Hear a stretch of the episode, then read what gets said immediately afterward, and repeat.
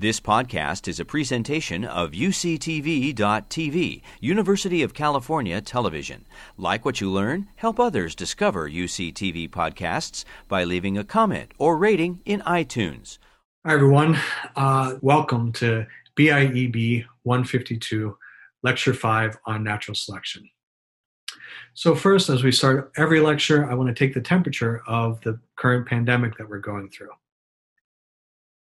Last lecture, we talked about how in California, the, the spread of COVID 19 no longer appeared to be exponential, that it was consistently um, spreading still. New people were getting sick, but the rate at which it was spreading was not increasing through time, such as exponential growth. So, we're going to talk a lot about exponential growth uh, today. It's kind of ironic that the lecture on exponential growth uh, is occurring in a period where the disease appears not to be expanding exponentially, but thank goodness that it no longer is. And so that was the case on Thursday for California. How about the, the whole United States? Does it appear that the disease is spreading exponentially still? And I have to say, we've looked at this figure many times from the New York Times, and um, it appears that it is not spreading exponentially anymore. It is still spreading. New people are getting sick uh, about 30,000 new cases per day, which is still a lot. We have not solved this problem. However, this the fact that the number of new cases per day has not increased in the last week or so, that it's always hovering around 30,000 new cases per day, uh, tells us that it is not just this bomb that's exploding and, and spreading and spreading and spreading, that it's slowing down in the things, the, the important part, the, the changes in our behavior are what's causing this thing to stop spreading. We don't have technology yet to stop COVID 19. What we have is changes in behavior. We have isolation by distance. And so this is showing us that that change in behavior is actually working. So we have to keep doing it until we have better ways of monitoring the spread of the disease and quarantining people, or if we have treatments for the disease, or hopefully eventually soon a, um, a vaccine for the disease. So, what's happening at the level of the, the world? Uh, it also appears that at the level of the world, there is a, a slowing down of the rate of increase through time. So it's it's basically the same number of cases per day, but that's not growing. It's not exponential. Uh, so that's good news. But as as this disease moves into new new countries, um, we could start to see an uptick again when this disease first spread uh, in China, we saw this exponential increase, and then it, it plateaued off. Um, and then once it spread to Europe and then to North America, um, we got this huge expansion of the of the disease. So hopefully we're we're out of this exponential increase phase, but really we have to think at a smaller scale than than the world, and I would even argue a smaller scale the United States that we have to be thinking more lo- more about what's happening at the at the local level. And so here's a graph of what's happening uh, as of yesterday at the local level. This is also from the New York Times, uh, and it's obviously just a map of the United States. And um, there's coloring in the in different regions of the map uh, that indicate whether or not the disease or how fast the disease is expanding. Um, how many days does it take to go from you know one individual to two individuals to four individuals and so forth. Um, and uh, that um, the number of days there is uh, indicated by the, the, the coloration on the map. Um, and what we can see is that our country is a sort of patchwork of different communities and these different communities have different rates at which the disease is spreading. Um, and so some places it's scary it's spreading very quickly and other places it's it's much slower if we zoom into San Diego County, we can see that it is expanding here, uh, but that it's expanding much slower than uh, many places. Um, and uh, so that's that's a that's a pretty good sign. I have to say, in general, California has not seen that sort of rapid rapid expansion that uh, say New York State or even Michigan has seen and some other places. So um, we're lucky for that. It's partly due to us changing our behavior sooner than other places. It's probably also due to many other features that are out of out of our control. So it's partly good due to us, but probably mostly uh, other forces are out of our control. So if we we can also look at this table that describes dynamics of the disease in different regions in California. And so this just strikes home at the message that we really have to think about the dynamics happening, you know, through so the spread through time, uh, but also think about um, where how these are different in different regions. Um, and you can see that you know different regions of California had their their peak earlier um, or later, I should say, for San Diego than some of the other places. Um, and in San Diego, you can see that we had um, lots and lots of increase of expansion uh, early on, but that's died down, especially as we've started to socially distance ourselves. Um, when we look at Los Angeles, we see that there is actually sort of these multiple peaks in the rate. Um, and uh, this tells me probably that when we draw a circle around Los Angeles, that Los Angeles is so big and there's so many different communities that we're probably capturing independent dynamics happening in different communities and we're kind of averaging across them and blurring our picture of what is actually happening with the spread of disease. So even los angeles probably has multiple different dynamics going under going on in different regions. And so really to understand what's happening with the disease you have to hone into those smaller smaller regions. Um, the fluctuations are just one region peaked here one region peaked there one region peaked there likely. Um, and you can you can also see sort of similar dynamics for other other areas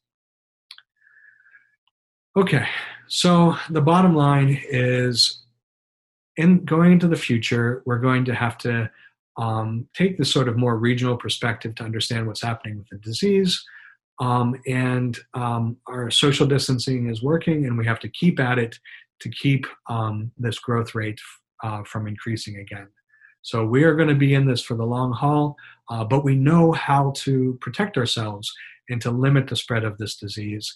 And so we're just going to have to do it. Okay, now getting to lecture number five uh, natural selection.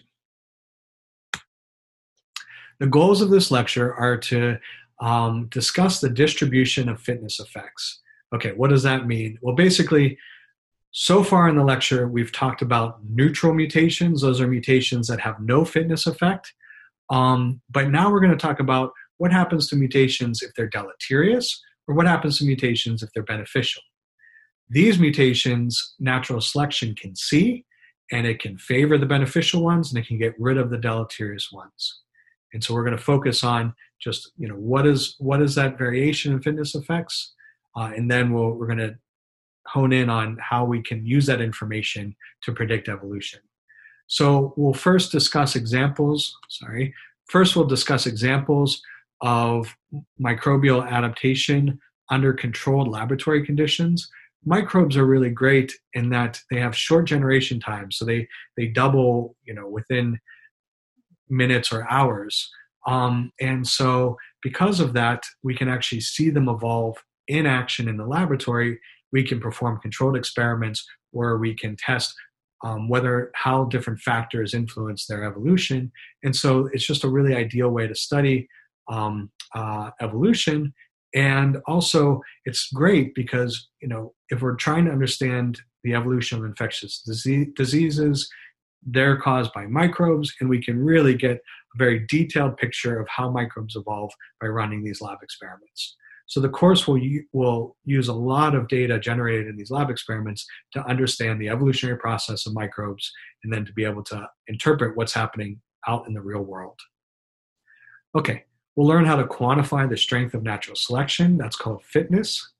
Um, we'll learn how to use fitness estimates to predict evolution. And then the last two sections of the lecture are designed to integrate what we've learned about selection with what we've learned about neutral genetic drift um, and integrate what we've learned about selection with what we've learned about uh, mutation rates. And so those are, we're going to look at some computer simulations and also an equation that relates all of these different variables together. Okay, not all mutations are created equally. So far in the class, we have studied neutral mutations. Let's think about neutral mutations in the context of this histogram. So, what is in this graph? We have fitness effects on the x axis, and on the y axis, we have number of mutations. And so the, the neutral mutations um, have no effect on fitness, and that has a value of one on this axis. So I'll describe why the value of one is no, no effect in a second. So, what this graph is going to show us are basically you can think of um, a population of E. coli that have each of the genomes has exactly one mutation in it. And so some of these E. coli are going to have deleterious mutations and be down here. And some of the E. coli are going to have beneficial mutations and be up here. Um, and so the y axis is just saying, well, how many of them have neutral mutations? How many of them have deleterious mutations? How many of them have actual beneficial mutations? And so it's just an accounting of what are the, the variety of fitness effects of all the mutations that can occur in a genome. The reason why that value of one is there is that um, fitness on this axis is equal to how fast the mutant grows divided by how fast the wild type grows. So if the mutant has no effect on the phenotype of the of the bacteria and it doesn't affect how fast it grows, then it's going to have exactly the same growth rate as the ancestor or the wild type uh, bacteria, and so it's going to equal one. However, if the if the mutation um, causes the bacteria to grow faster, the the one with the mutant, then it'll have this is considered a beneficial mutation, and it'll be somewhere along this region of the, the axis. However, if that mutation is deleterious, so mutations are often thought to um, be bad, they can cause cancer in humans, uh, and they can have deleterious effects in viruses or deleterious effects in bacteria, and so they will occur um, somewhere in this region. And so um, this is just a hypothetical distribution of fitness effects. Um, this is what I would expect them to be. So, where there's just a subset that are beneficial, um, there's a lot of them that are neutral. So, a lot of ways to change the genome in synonymous sites or in um, pseudogenes or in other pieces of DNA that don't matter. Um, you know, those mutations won't have any effect and they'll fall into this category. Um, there'll be a bunch that are negative, and then there's going to be lots of ways to just completely break the genome. And so when you completely break the cell or break the genome, um, then it has a really strongly deleterious effect. And so that, that is represented by this huge uh, increase in the number of mutations that are severely deleterious. Okay, so that was our hypothesis, but this is an actual uh, data set from 2007. Uh, this is on a, on a virus uh, where they're able to introduce lots and lots of mutations into the genome, have all of these different genotypes with just one mutation, uh, and then assess the fitness of the virus. Uh, so, how well does the ancestor do relative to the um, evolved virus? Uh, not evolved, but just, I mean, it is evolved in the sense that it has just one mutation. Uh, so, the mutant virus to the ancestor. And um, what we find is that, yeah, there's some ways to improve the virus, um, but very few mutations are actually beneficial. Uh, lots of mutations are neutral. And then there is this tail where you know lots of mutations are deleterious, and then there's many mutations that completely wipe out the virus's ability to grow. And so those are those are deadly mutations that are severely deleterious. So our hypothesis of what this should look like does um, bear out in at least this data. What I should say is that this is the distribution of fitness effects for this virus. Each genome is going to have a slightly different um, distribution of fitness effects, and the, the distribution is also influenced by the environment that the organism is in. And so when we think about adaptation, we think about uh, an organism evolving to be better at exploiting the environment it's adapting to. And so normally we think of organisms as being really well adapted to their environments. And so, for instance, SARS CoV 2 should be well adapted to bats. But now SARS CoV 2 is in a completely different environment in humans. And so it likely has much more room now to improve. And so the way that you can visualize that shifting in the environment and how it might influence this distribution here is that basically this one probably gets shifted down and there becomes many new ways um, to improve the virus so that it can better infect humans. And so these distributions are a function of the genome, you know, the specific organism, but also the environment that that organism is in. And if that organism is really good at its environment, then there's going to be few ways to improve it. But if that organism is poor at the environment, then you're going to have a huge tail where it has lots of room to improve. Um, okay, so we'll get into more of those details later later in the lecture. Before I really get into adaptive evolution, I actually want to play this video um, that's by one of my colleagues, Michael Baym, um, and he did this in Roy Kishony's lab at Harvard Medical School, where it is this enormous petri dish, and uh, they they have this continuous footage of this of bacteria spreading on this enormous petri dish, and as the bacteria is spreading, there's features in the way that it spreads where you can actually see evolution and see adaptation happening in action. So a lot of times people have a hard time believing in evolution because they can't really see it. It happens over a long time period. But with microbes and with this video, you can actually see adaptation happening. So if you have any in-laws or relatives or friends that don't believe in evolution, show them this, explain what's happening, and uh, they can actually see it uh, for themselves. Okay, so I'm going to show this. It'll give us an idea of um, how evolution of these microbial populations, what it actually looks like.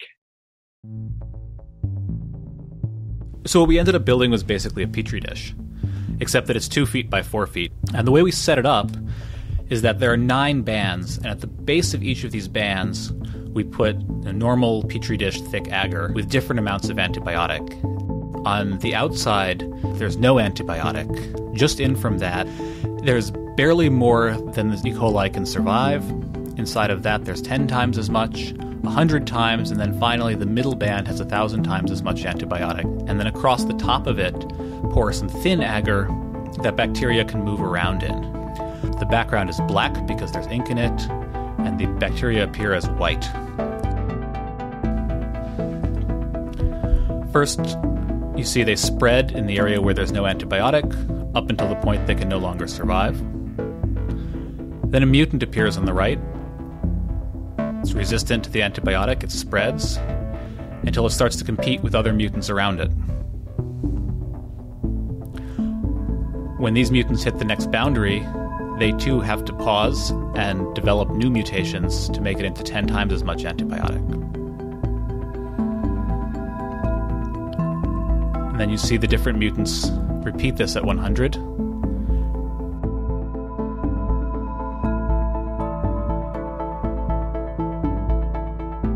and after about 11 days, they finally make it into 1,000 times as much antibiotic as the wild type can survive.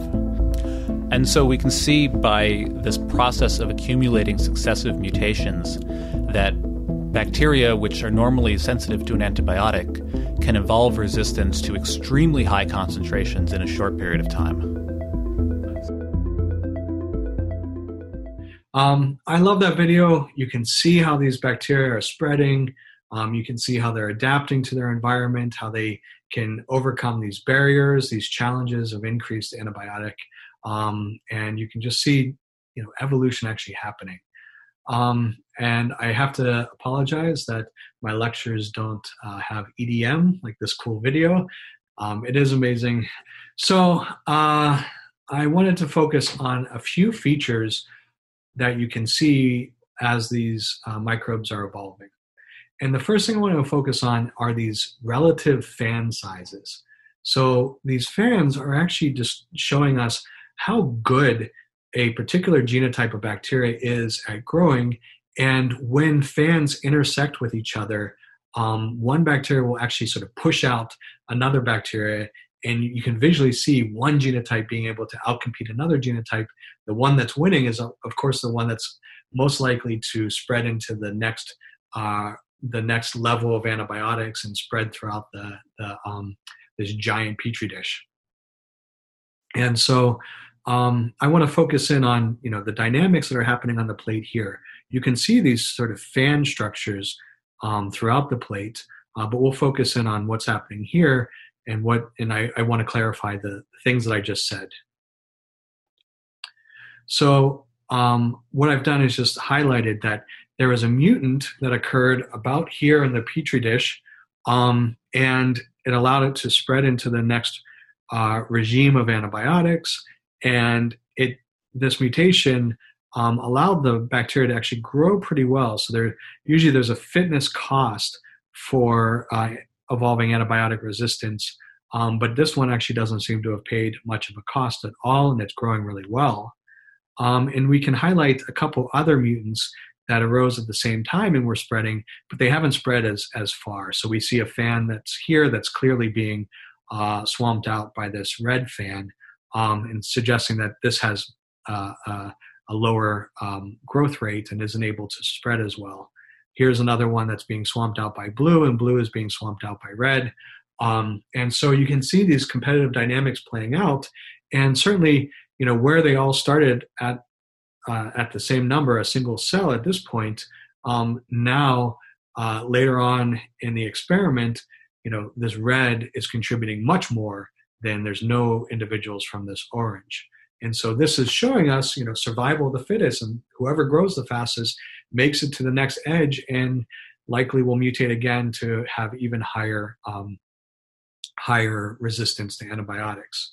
And so this is the type of fitness and selection that I'm going to talk about today.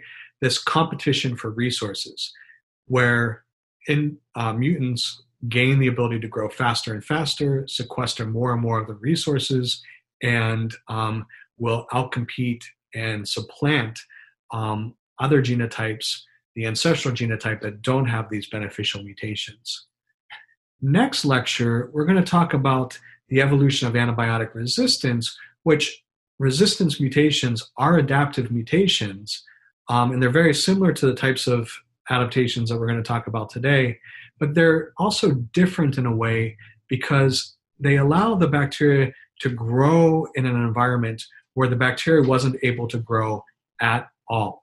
And so this is a major transformation. You could think of the first class of mutations just getting better and better at growing um, as being kind of soft natural selection. And these mutations that allow you to begin to grow where you couldn't grow at all before as being really hard selection very strong selection for, for those mutations. Uh, because of this difference in the strength, they, they, they behave differently. Uh, so the math today is mostly going to be applied to just the run of the mill mutations that um, improve your ability to compete with other genotypes and improve their improve your growth rate. So they're the fan. To, next time on Thursday, we will talk about these these uh, antibiotic resistance mutations. Before we move on, I want to take this opportunity because it was a clip in the video where they showed this phylogeny. They, they constructed the evolutionary relationships between bacteria that were isolated in different regions of the petri dish.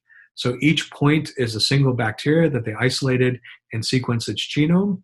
Um, and then, given the, the genomes of points nearby, they can construct an evolutionary relationship and actually construct the trajectory that you know a single lineage of bacteria took and so this one you know made it across the first um, barrier but actually never made it across the second barrier. It was overcome by descendants from this lineage that had um, uh, spread faster and gained higher levels of antibiotic resistance faster and pushed out this lineage here.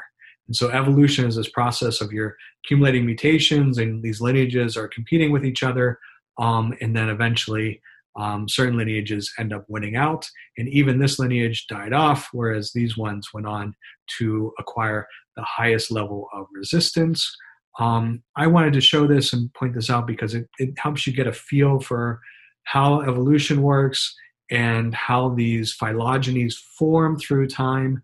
Um, we're going to be looking at a lot of phylogenies um, and interpreting the, the um, progress of diseases across the globe or through hospitals.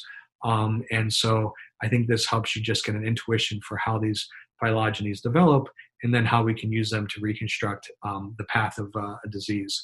Certainly, this phylogeny is very similar to the SARS CoV 2 on nextstrain.org, where um, uh, they're also tracking the, the, the SARS CoV 2 in different regions of the world, uh, reconstructing their evolutionary relationships, and then deducing their pathway. It's the same exact kind of logic that was used to, to build this as those really complex phylogenies uh, for SARS-CoV-2. I just wanted to take a second to talk about this phrase that I keep using, lineage. Lineage in biology is like how we use um, lineage in common language for when we describe human lineages. It is a series of organisms, population cells, or genes connected by a continuous line of descent from ancestor to descendant. Um, so that this is a lineage here, um, and the overall re- evolutionary relationships described by this diagram. Um, that diagram is called a phylogeny, and we will go over these things much more later in the in the term. Okay, so while I love that giant uh, petri dish, and you can actually see evolution in action, um, I think the best example of a study uh, using microbes to uh, and monitoring their evolution um, is with E. coli performed by Richard Lenski. He's run this experiment for 30 years and he has seen over 70,000 generations of evolution in his experiment, um, over 10,000 transfers. We'll talk about what a transfer is in a second. But basically, he's observed E. coli evolving in test tubes in a lab for a very long time. Uh, and he has this amazing resource of, you know, what does evolution look 10,000 generations in, 20,000 generations in, 30,000, all the way up to 70,000. So the experiment is still ongoing. Um, I, there's a caveat there that I'll talk about in a second. Um, but, uh, you know, it's, it's this, this uh, amazing study to, to figure out what long-term evolution looks like not just the first sets of mutations but you know when you have hundreds of mutations how how is evolution different than when you just have a few mutations okay so the way that he runs his experiment is that he took E. coli they're isogenic means that means that they had no mutations and he plopped them into a flask the flask has 10 milliliters of liquid that has nutrients in it for the E. coli to grow. The E. coli grow for 24 hours, and then he takes 1% of this mixture and, um, and puts it into a new flask and allows the E. coli to grow. And then he does that the next day, and the next day, and the next day for 30 years. He's transferred many of them, but also other people in his lab helped transfer the experiment. Richard is my um, PhD advisor, and so I, I had a role in transferring this experiment as well. Um, so I have to say that this is an ongoing experiment, but at the moment he had to put push pause on the experiment. Um, this experiment has been transferred during the middle of blizzards um, and also other bad weather, but this COVID 19 um, has caused us all to shut down our labs and to work from home. Um, and Rich was one of the first people that was pointing out that this is going to be a really bad epidemic uh, slash pandemic uh, he was right, and he shut down his experiment safely. Um, and so, luckily for this experiment, um, you can take the cells and freeze them at minus 80, 80 degrees Celsius, and the cells um, actually remain viable at minus 80 degrees Celsius. And so, he can then take them out of the freezer, put them back into a test tube, and continue his experiment at a future date. And so, that's what he'll do. Um, but we need to be responsible and social distance and work from home. And so that's the the experiment is on hold at the moment, but it will live on, and um, we'll see what happens after eighty thousand and hundred thousand gener- generations. So this is just a, a figure to say that um, you can freeze down samples from this experiment, and he has done that, um, so you can restart it later. But he's also done it every 500 generations, he calls this his frozen fossil record, which I think is awesome. So it's this record of the history of the evolution of these E. coli from generation zero all the way to the current generations, and he freezes them down every 500 generations. So he has really fine scale resolution on how these E. coli have adapted to their lab environment. You should note that E. coli are, are you know, um, grow typically in our guts, um, and so uh, they're not adapted to the lab environment. Even though they can grow in the lab environment, they're not you know optimized for lab environment and so there was a lot of room for the e coli to improve uh, to growing in these flasks that rich has observed so here's our first data on adaptation in this experiment. Uh, and so what are we looking at here? On the x-axis we have time uh, and on the y-axis we have relative fitness. This is the same fitness as the distribution of fitness effects where a value of one means that uh, the the strain that you're observing doesn't have any fitness difference than the control strain. And the control strain in this experiment is the ancestor. It's the strain that he pres- that he started the experiment with. He was able to preserve a little bit of that strain in the freezer so that we can always reference back to that strain. Um, and so he runs these uh, what are called competition experiments that we'll go over in a second. They allow us to measure the relative fitness of um, all of these evolved genotypes compared to the ancestor.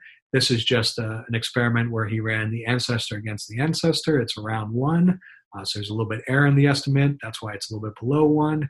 Um, but you know, ancestor against ancestor gives you a value about one. And then as you isolate um, populations of bacteria, that have been given more and more time to adapt to this lab environment, we see that they get better and better at, at growing in that lab environment relative to, relative to their ancestor. And so uh, there are two different curves on this graph. The first curve, this black curve, is for ancestral mutation rate.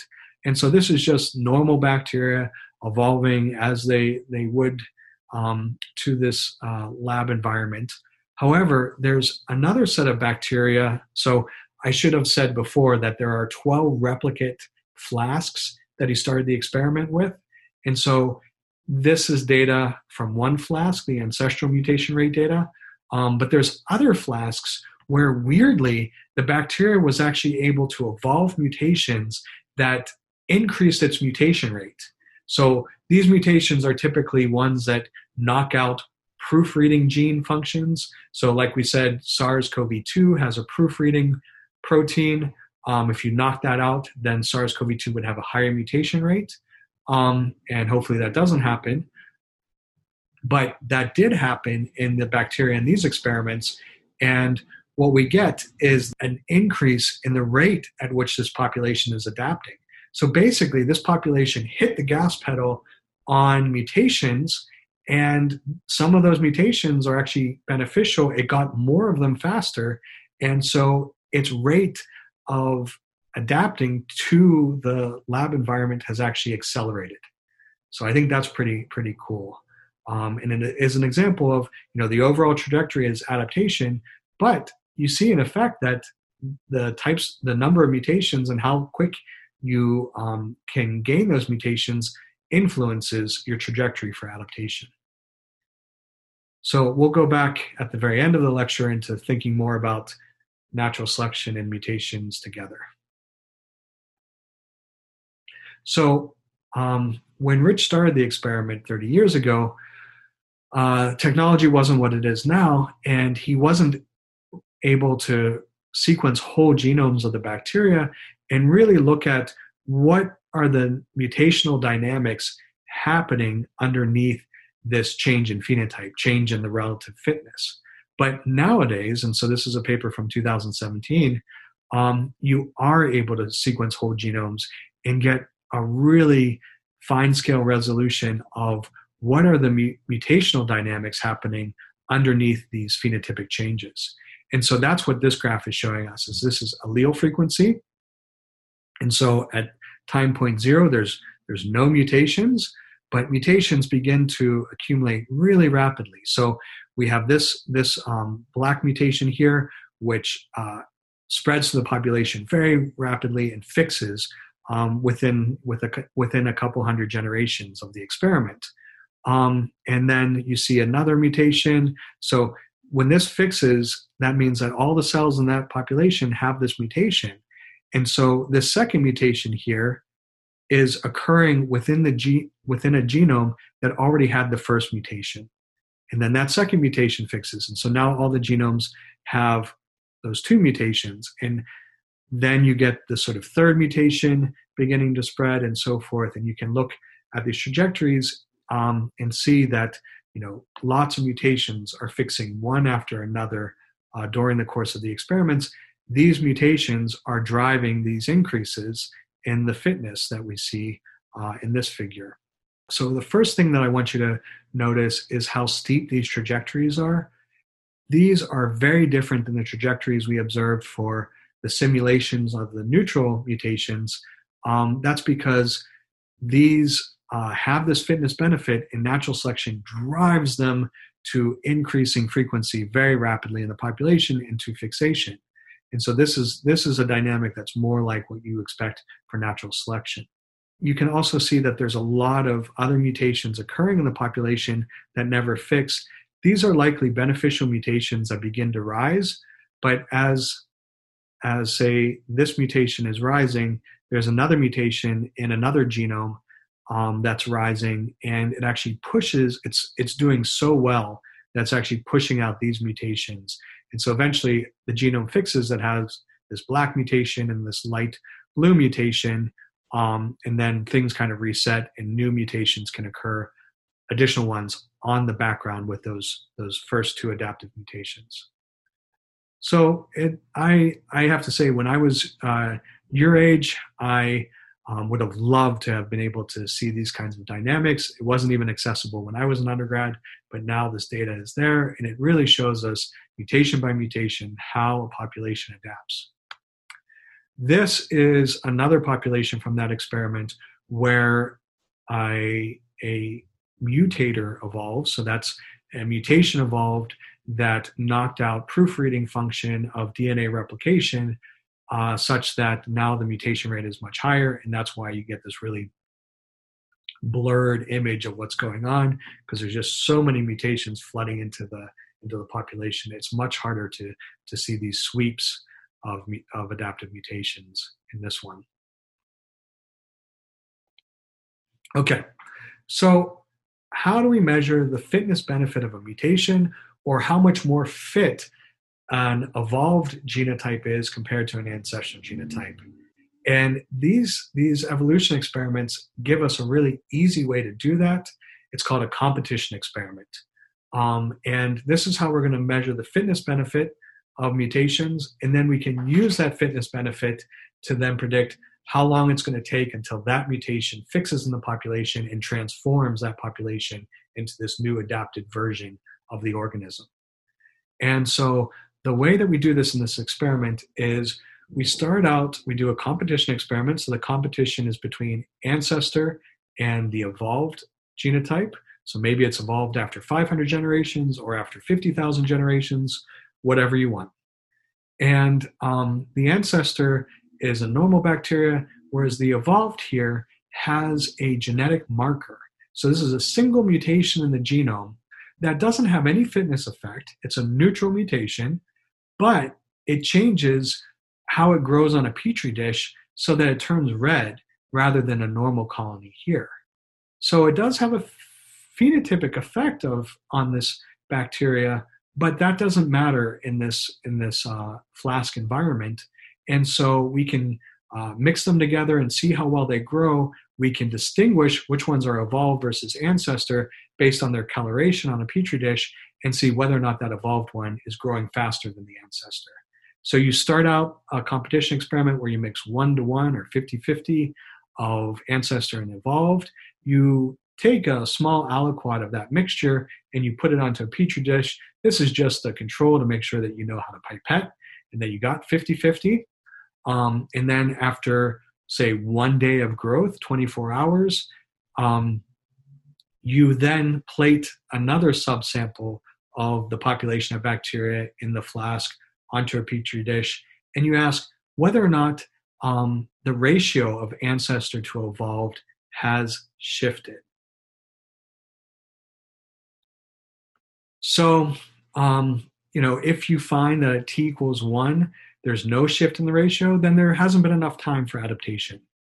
If you find that there's a shift, so that one, maybe one to two, uh, where the evolved E. coli now dominates uh, the population and is more represented on this petri dish, then we know that they've actually adapted to this lab environment given the length of time that we allowed them to adapt.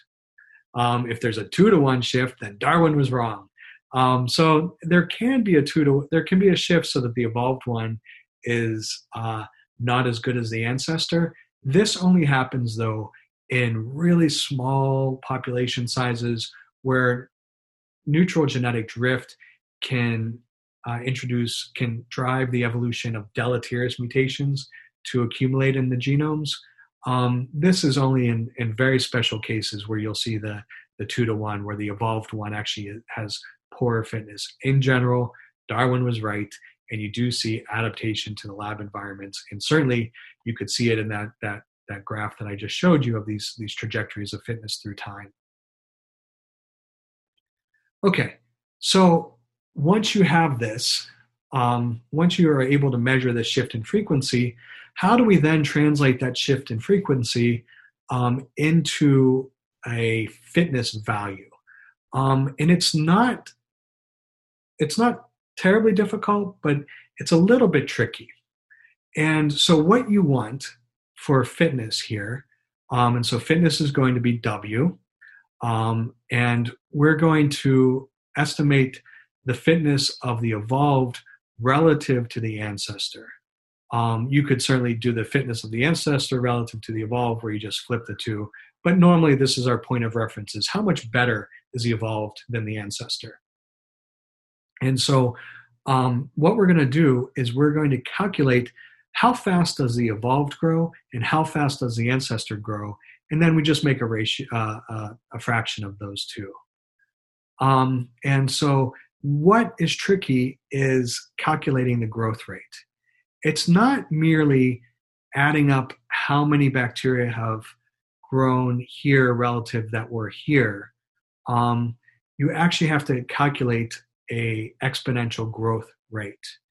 And so that exponential growth rate is R, and R will equal ln of the number of cells at time point one divided by the number of cells at time point zero. And then that's divided by the total time that you gave them to grow. And so this is this is a growth rate, and I want to get into a little bit more about how exponential growth works and why we have to take the log of it. One thing to note is that uh, with these competition experiments, uh, because both the evolved and the ancestor, they're competing in the same flask and they're competing against each other for the same amount of time. Um, when you're calculating relative fitness here, this W, um, time actually factors out because it's the same in the numerator and the denominator, and so you just have to worry about making this um, this calculation here of the lo- natural log of number of cells at the two different time points. Okay, so what is R? So R is often called absolute fitness. W is relative fitness. R is just how good something can grow. Whereas W is how good it's growing relative to something else. Um, and uh, for our for what we're talking about today, R is always going to be growth rate. How much faster is this growing than this other thing? Um, the other question I, I, I wanted to, to focus on is why is the natural log of the why are we looking at the natural log and the, the change in cell numbers? And this is really um, natural log is not not magical. Um, you could use log base two, you could use log base ten. Um, it is uh, just that we have to log transform this data in order to get a rate of exponential growth. So, okay, that'll make sense in, in a second here. So, what is exponential growth? So, it's where one cells get one cell gives you two cells, gives you four cells, gives you eight cells, gives you 16 cells. And you can see here that you know the, the change in the cell number from um, one to two doesn't seem that dramatic, but from eight to 16, that's a huge increase in the number of cells. And that's how exponential work, growth works, where it's a per cell growth rate. And so the more cells you have, the more cells you'll get in the next generation. That makes intuitive sense, but um, it does sort of make the mind do a, a few gymnastics uh, when you're thinking about exponential growth. Um, down here is just a table where I've, I've given you cell number from one, so this is one generation, two generations, three generations. So that's what recorded here. At generation zero, we have one cell, and so forth. And then um, here's a calculation that um, you can use to be able to actually calculate um, how many cells you expect after one generation or after four generations. It's just so 2 to the 4 is 16. That's how that table works. Just to give you an idea of how to translate that cartoon into the actual math. Okay, so this is a plot of exponential growth uh, through so through time, growth through time um, of an evolved genotype versus an ancestral genotype. The evolved genotype has adapted and has a faster growth rate. And so we see uh, number of hours on the x-axis and um, number of bacteria on the y-axis. And you know you don't see too much action, but then eventually, when enough bacterial cells accumulate, you see a lot of action on the y-axis, and the population is is really really expanding. Um, this is true for both of them, but it is much more dramatic for the evolved because it has a faster rate of growth.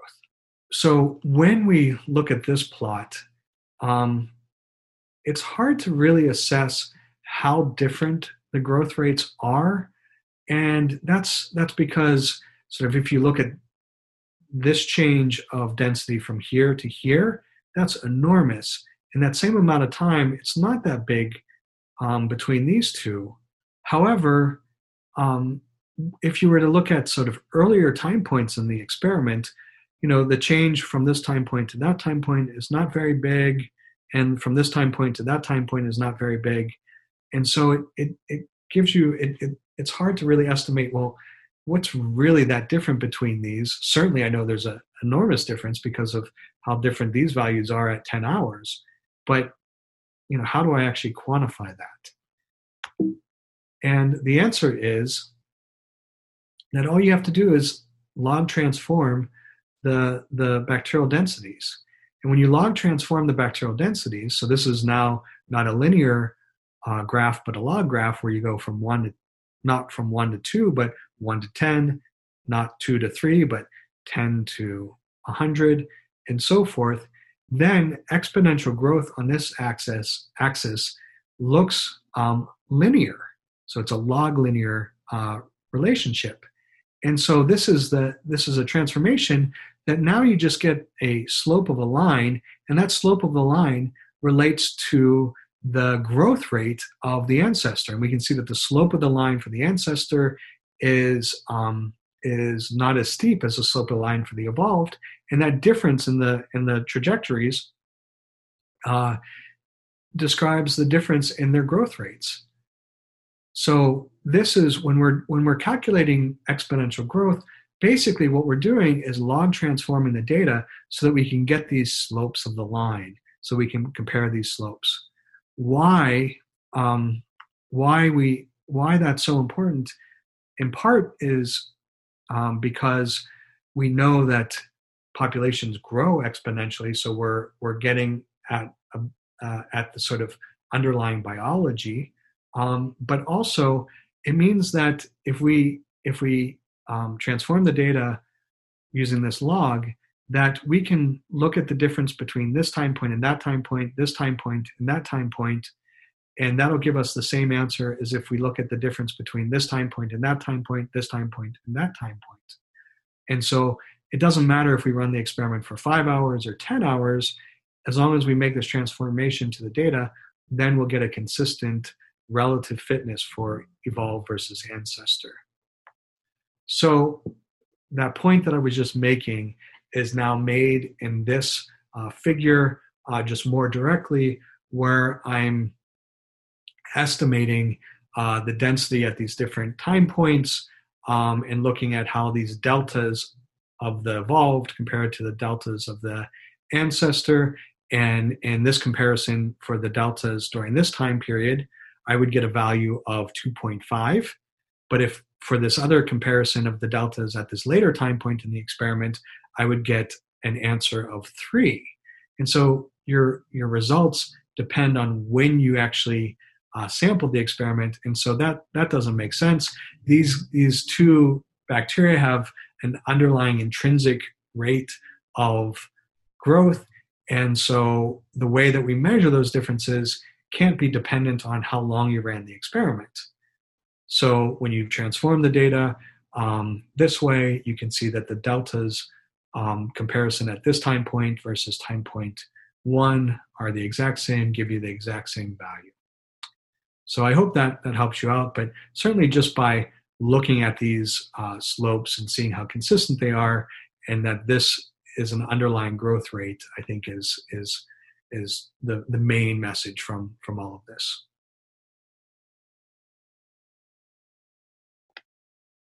Okay, so let's go over what ex- the exponential growth equation is. Here's the equation. Um, this is many of you guys have taken chemistry, introductory chemistry, and learned about exponential decay, radioactive decay. This is the exact same equation as radioactive decay, except it doesn't have a negative value here. It has a positive R. It's not decaying, it's actually growing. And so that's why it's positive. Um, in this equation, in radio, radioactive decay, you're looking at the number of um, the counts of the number of a particular isotope. Here, you're looking at the number of cells and the number of uh, viral particles or, or so forth. And so, you this equation predicts the number of cells in the future based on the current number of cells, based on how much they grow and the time that they take to grow. So, n is the number of cells. E is just uh, the constant E. Um, R is the growth rate, and T is the time. So um, before we, uh, I gave you the equation for R, um, and then we compared R's to get to uh, fitness, relative fitness. Here, now that we have the exponential growth equation, I want to uh, solve for R so you can see how you get go from this equation to actually that calculation of R. And so what we do here is just simple, simple algebra. We divide by n at time point zero. You have to log transform this ratio uh, with a natural log to get rid of the e, and then you have to divide by time. And so then you get r equals this divided by time. So this is the growth rate, um, but this is also called the Malthusian parameter. And I point this out uh, because Malthus was a economist who described exponential growth and described described the problem of exponential growth in that um, the the growth that we tend to see in farming is linear, whereas the growth in human populations can be exponential. And so eventually you'll hit a problem where you don't have enough food for all of all of the people that are are are or all the populations that are expanding um, he pointed this out and um, darwin started to think about this so darwin was inspired by an economist and darwin thought huh this is how nature is as well that each organism has the potential to expand exponentially but there's limited resources, so they must fight for those limited resources. And that struggle for existence combined with genetic variation in how well you fight and how, how well you struggle, I guess, um, um, uh, can lead to evolution by natural selection. So this is a really great case where uh, you know Darwin was thinking about this economics research and thinking about uh, human populations and applying it to what happens in nature as well. So interdisciplinary research is definitely very powerful and can advance our understanding of a particular field, and certainly evolutionary biology. Okay, so back to equations and nuts and bolts and describing selection and fitness. Um, there is a, a variable called selection coefficient. It is very similar to relative fitness. You can see that it has all of the same nuts and bolts, you know, the R of the evolved, the R of the ancestor, um, but it's a it's a different um, way of using those nuts and bolts um, to get at a slightly different variable.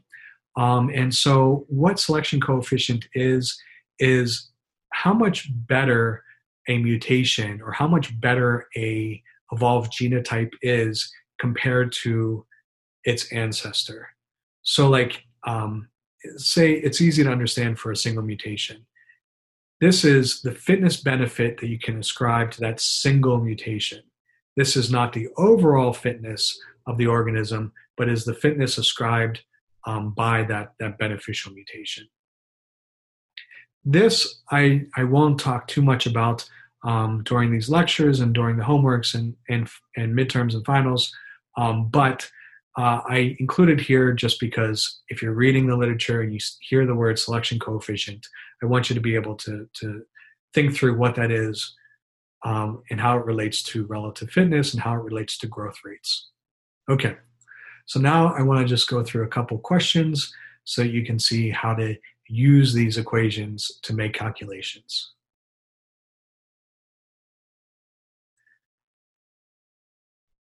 Okay, so to calculate R, it's just take the final density divided by the initial density and divided by the time period. Uh, this is just one generation, and so that simplifies. So it's ln of 100,000, and that's 11.5. Now you have to calculate a couple different growth rates and calculate their relative fitness. Okay, so it's pretty straightforward. The one thing to look out for is, and that's interesting about this calculation, is that if you look at the final density of the ancestor and the final density of the evolved, you might say to yourself, oh, there's more cells of the of the ancestor than the evolved, and therefore um, maybe the ancestor is actually more fit than the evolved.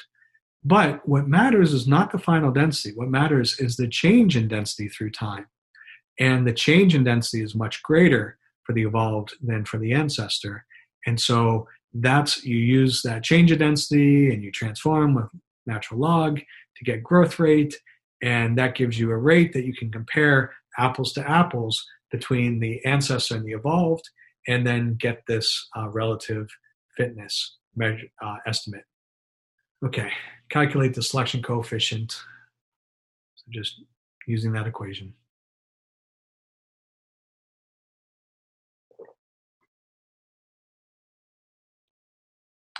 Okay.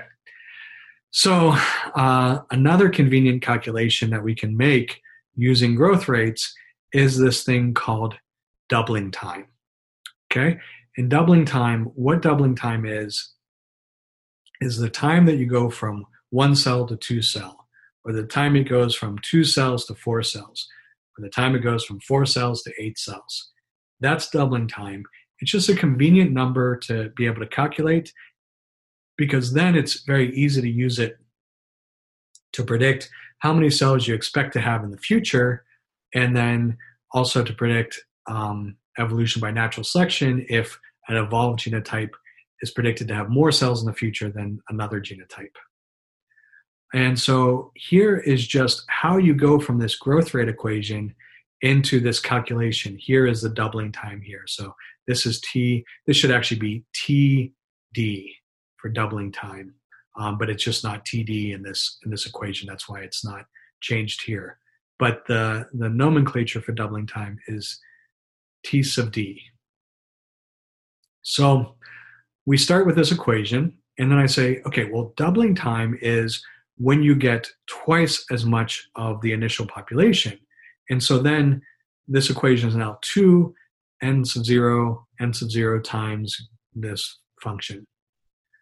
So this simplifies so that now we just have 2 equals e to the rt. ln2 equals rt. ln2 divided by r equals t. And so the doubling time is this value here is can be calculated just by this simple um, uh, simple calculation of ln 2 divided by r. I walk through the algebra in part because if I would have just if I just look at this equation here, it actually intuitively doesn't make sense to me that um, this is what the doubling time should equal, um, but it is. When you follow the algebra, it does make sense. So ln2 divided by r equals the doubling time. So you can have the doubling time of the evolved one or the doubling time of the ancestor. If you calculate these two things, it helps you understand how they're growing differently, and you can use them to predict evolution into the future, how the evolved is going to dominate over the ancestor, and how fast that dom- uh, that that prominence is going to to uh,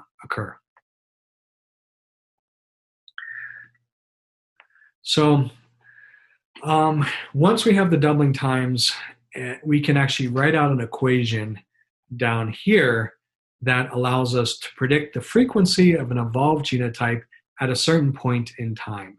So remember, a big part of why we're learning all of this evolutionary biology is so that we can make predictions about evolution so that we can anticipate uh, evolution in infectious diseases and hopefully stop it before it becomes a problem. Okay, so this is another example of how we can predict evolution. I don't uh, require that you sort of walk through all of this different math, um, but basically, what I started out with this equation and then transformed it into this equation where we can plug in three different values in order to predict the frequency that you expect an evolved genotype to be at at some time in the future. And so that's the initial frequency of that evolved genotype. So maybe it's just one cell in the population, or maybe it's 10 cells in the population. But whatever that frequency is, you start out with this.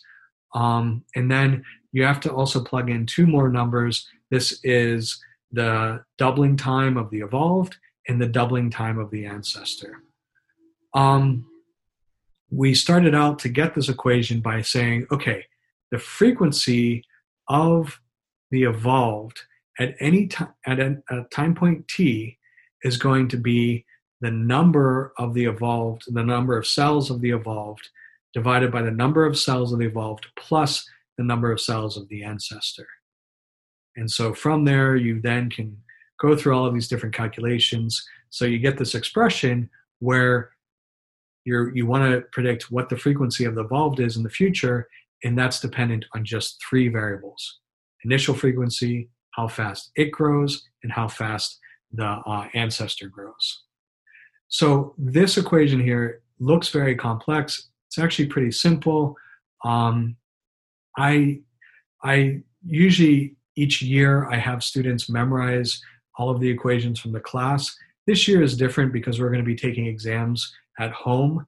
Um, so I am going to let you guys have a cheat sheet during your exams. Um, so you don't have to memorize the equations, but I would suggest that while you're studying to memorize the equations.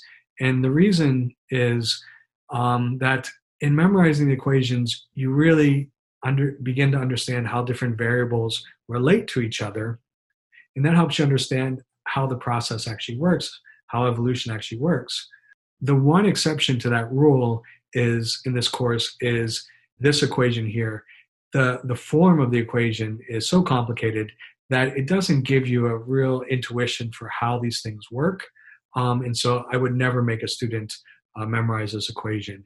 But the other equations I would suggest memorizing because they're simple enough that if you understand how they work, then you understand the, the overarching process that that equation is describing. Okay, so here are just a note of the three variables you need in order to be able to predict the frequency of an evolved mutant in the future. Using this equation can kind of suck. It's pretty complicated. Um, but one of the, the strategies to using the equation is once you make this calculation here, that calculation is repeated in the uh, denominator. And so save that number that is under the, the blue square, and because you'll use that number down here as well. Um, and then once you get through that, then things really begin to come, become easy and uh, you can easily uh, use this equation. So here is an example of how to use this equation, okay? So I'm saying I'm I'm starting out this with a description of what happened in a one day experiment. We can calculate the growth rate differences between an evolved cell versus an ancestor, um, given this one day experiment, and then we can extrapolate what happens after 10 days. And so what we're doing is we're we're calculating the growth rate evolved, growth rate of ancestor, the doubling time of the evolved, doubling time of the ancestor, uh, and then the new thing that we have to calculate is the frequency of the the evolved um, in the beginning of the experiment, and that's just the number of evolved cells divided by the total total number of cells. So that's just 1,000 cells um, uh, divided by um, 1,000 plus 100,000 cells, and that gives us 0.0099. Okay, so these three things are what we need to solve this equation. We just plug and chug and put them in. Um, if you have uh, problems sort of visualizing, you know, what's going on in this equation, um, putting in the numbers really helps you uh, see how it works and how to solve for the equation. And then you get this number that is uh, actually broke my calculator, but it's not quite one. It's very, very, very, very, very close to one. Um, my calculator did not have enough significant digits to actually write out all of the nines, um, but it's 99999 for a long time. So very close to one.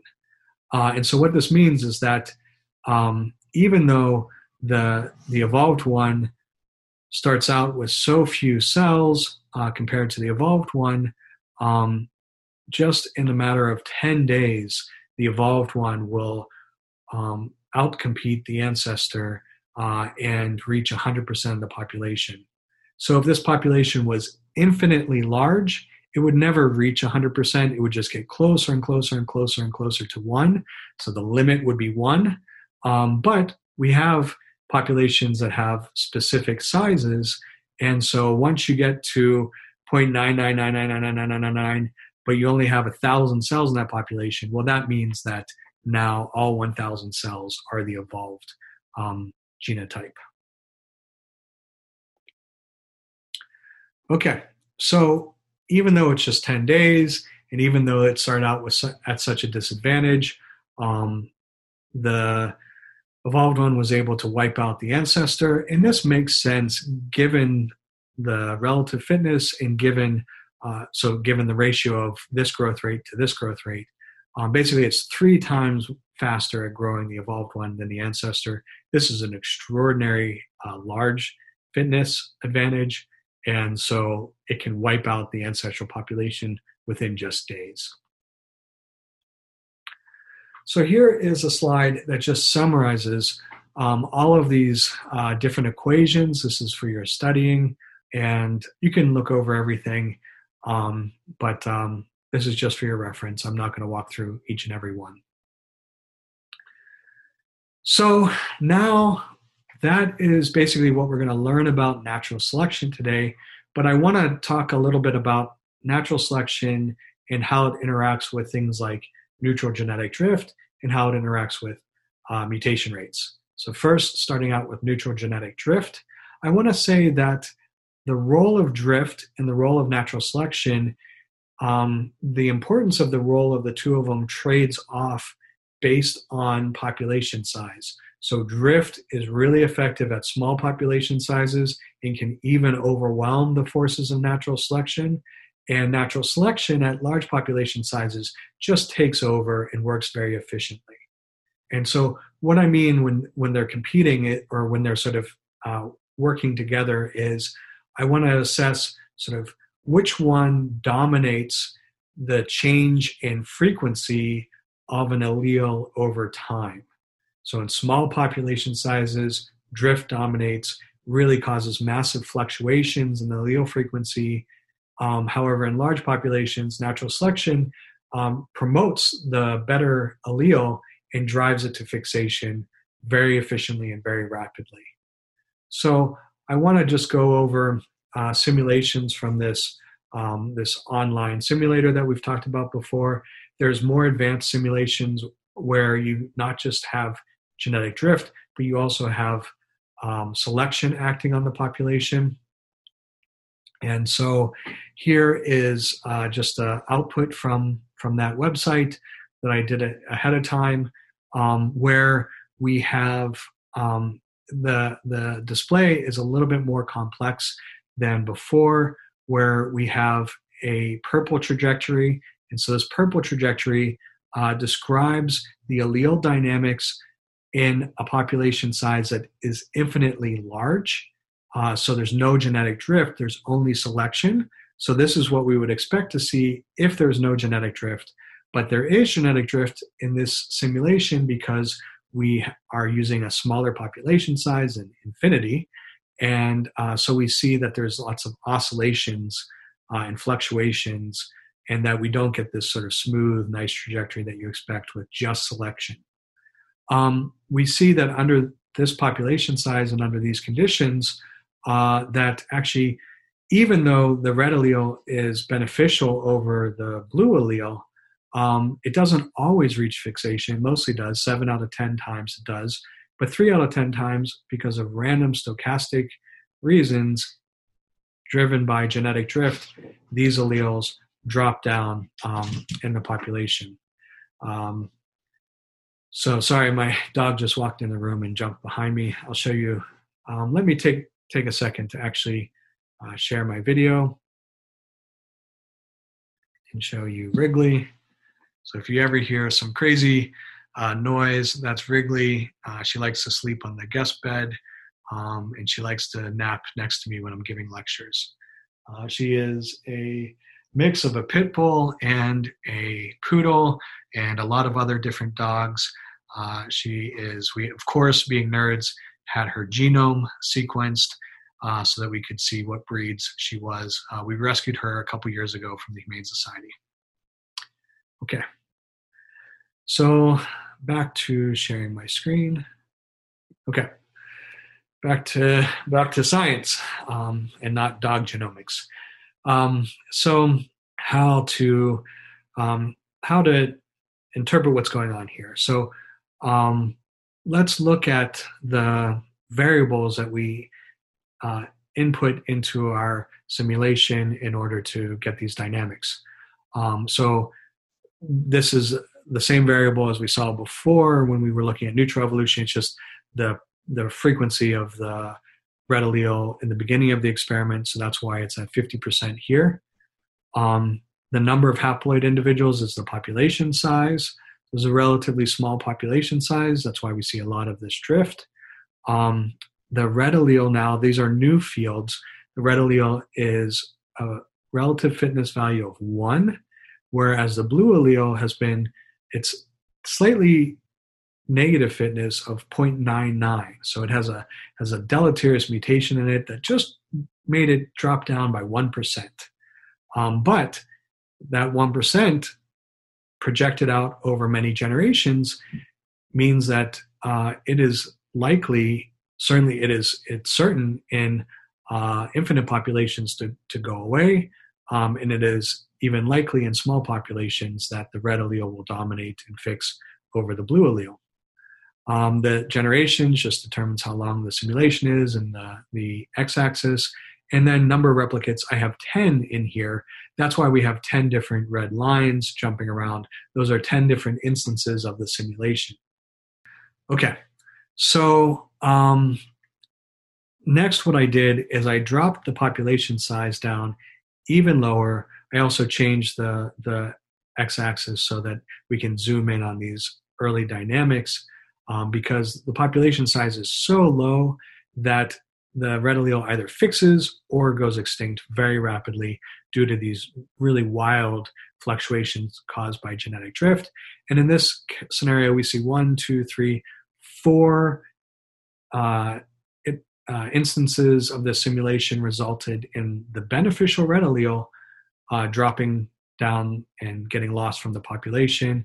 Six of ten uh, actually yielded a um, uh, the red allele fixing. Uh, so there does seem maybe there's a little bit of bias to which allele can can fix. Uh, that's caused by the selection, but it's really subtle, and a whole lot of the um, the red alleles in the simulations were lost. So nat- natural selection is not dominating in this regime as much as neutral genetic drift. So then let's ask the question of how large does a population have to be until it is large enough that the outcome of red the red allele fixing uh, is inevitable, that the red allele will fix, uh, where neutral genetic drift is not having that large of an effect on the result of fixation.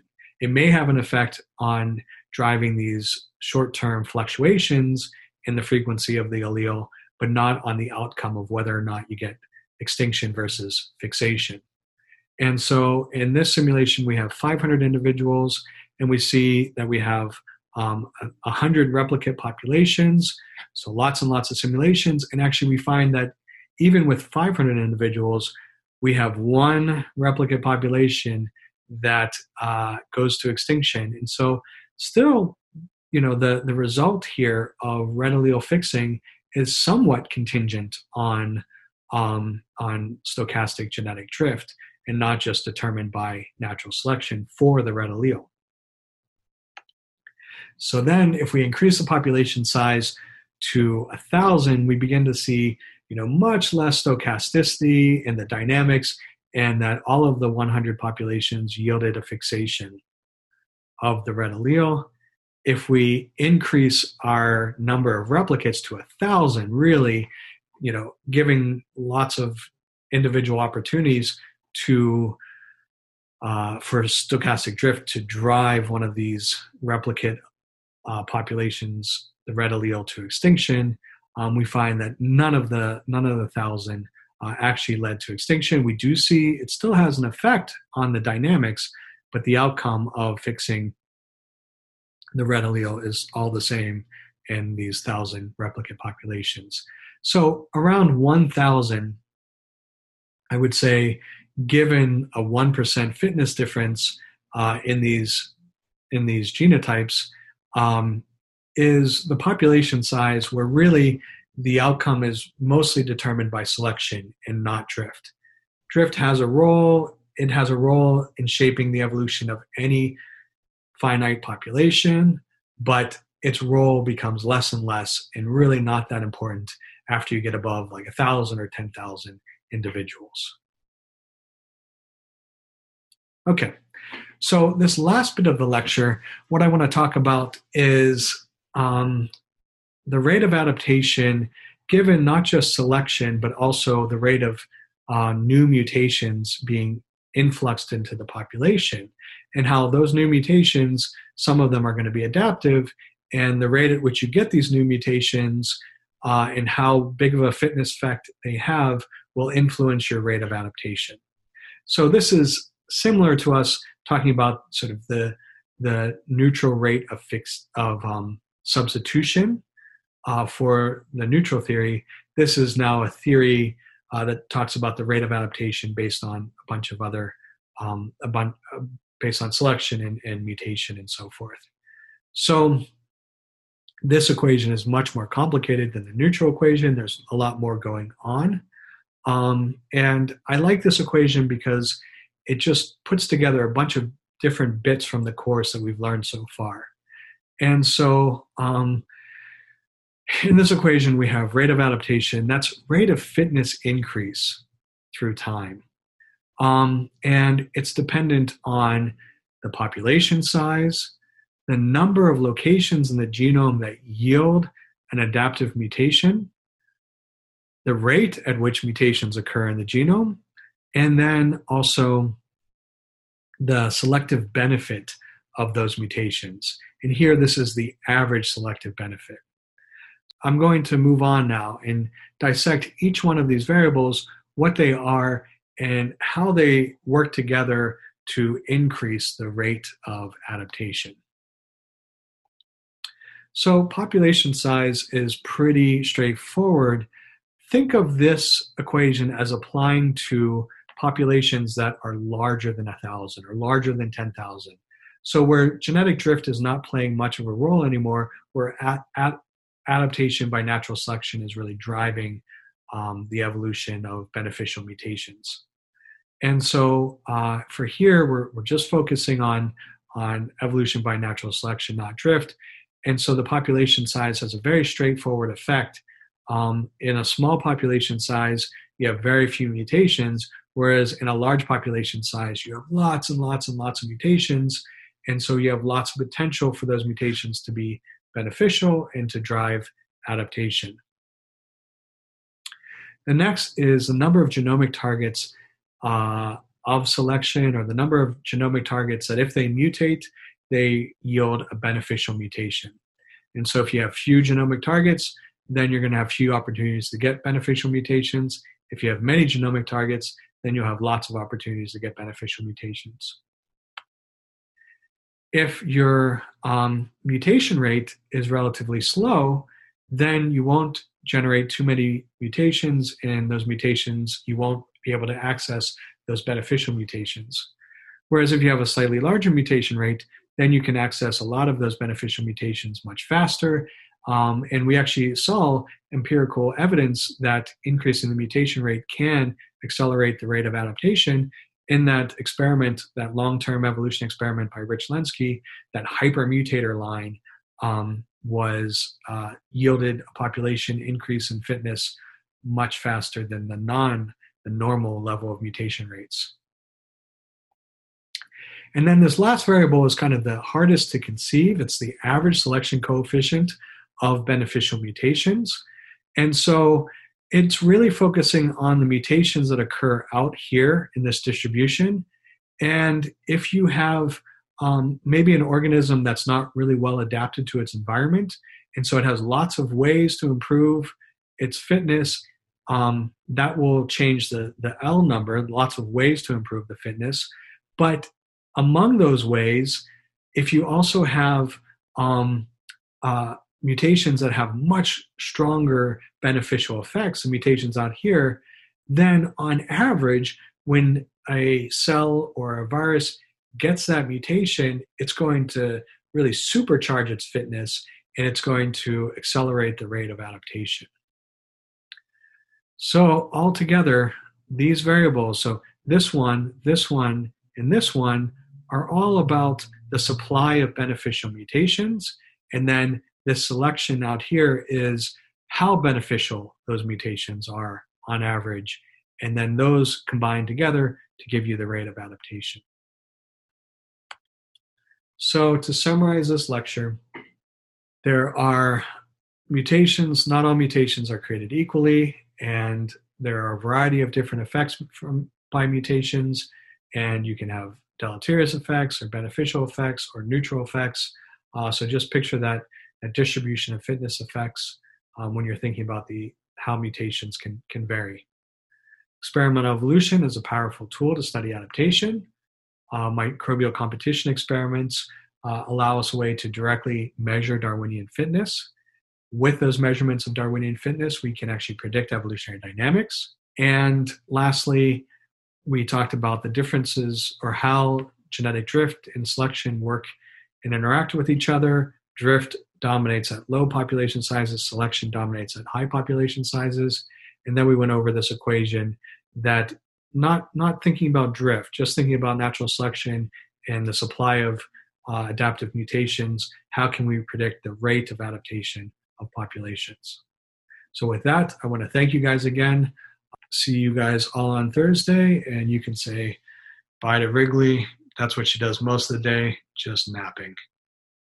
Pretty jealous of Wrigley. You've been listening to a podcast by University of California Television. For more information about this program or UCTV, visit us online at uctv.tv.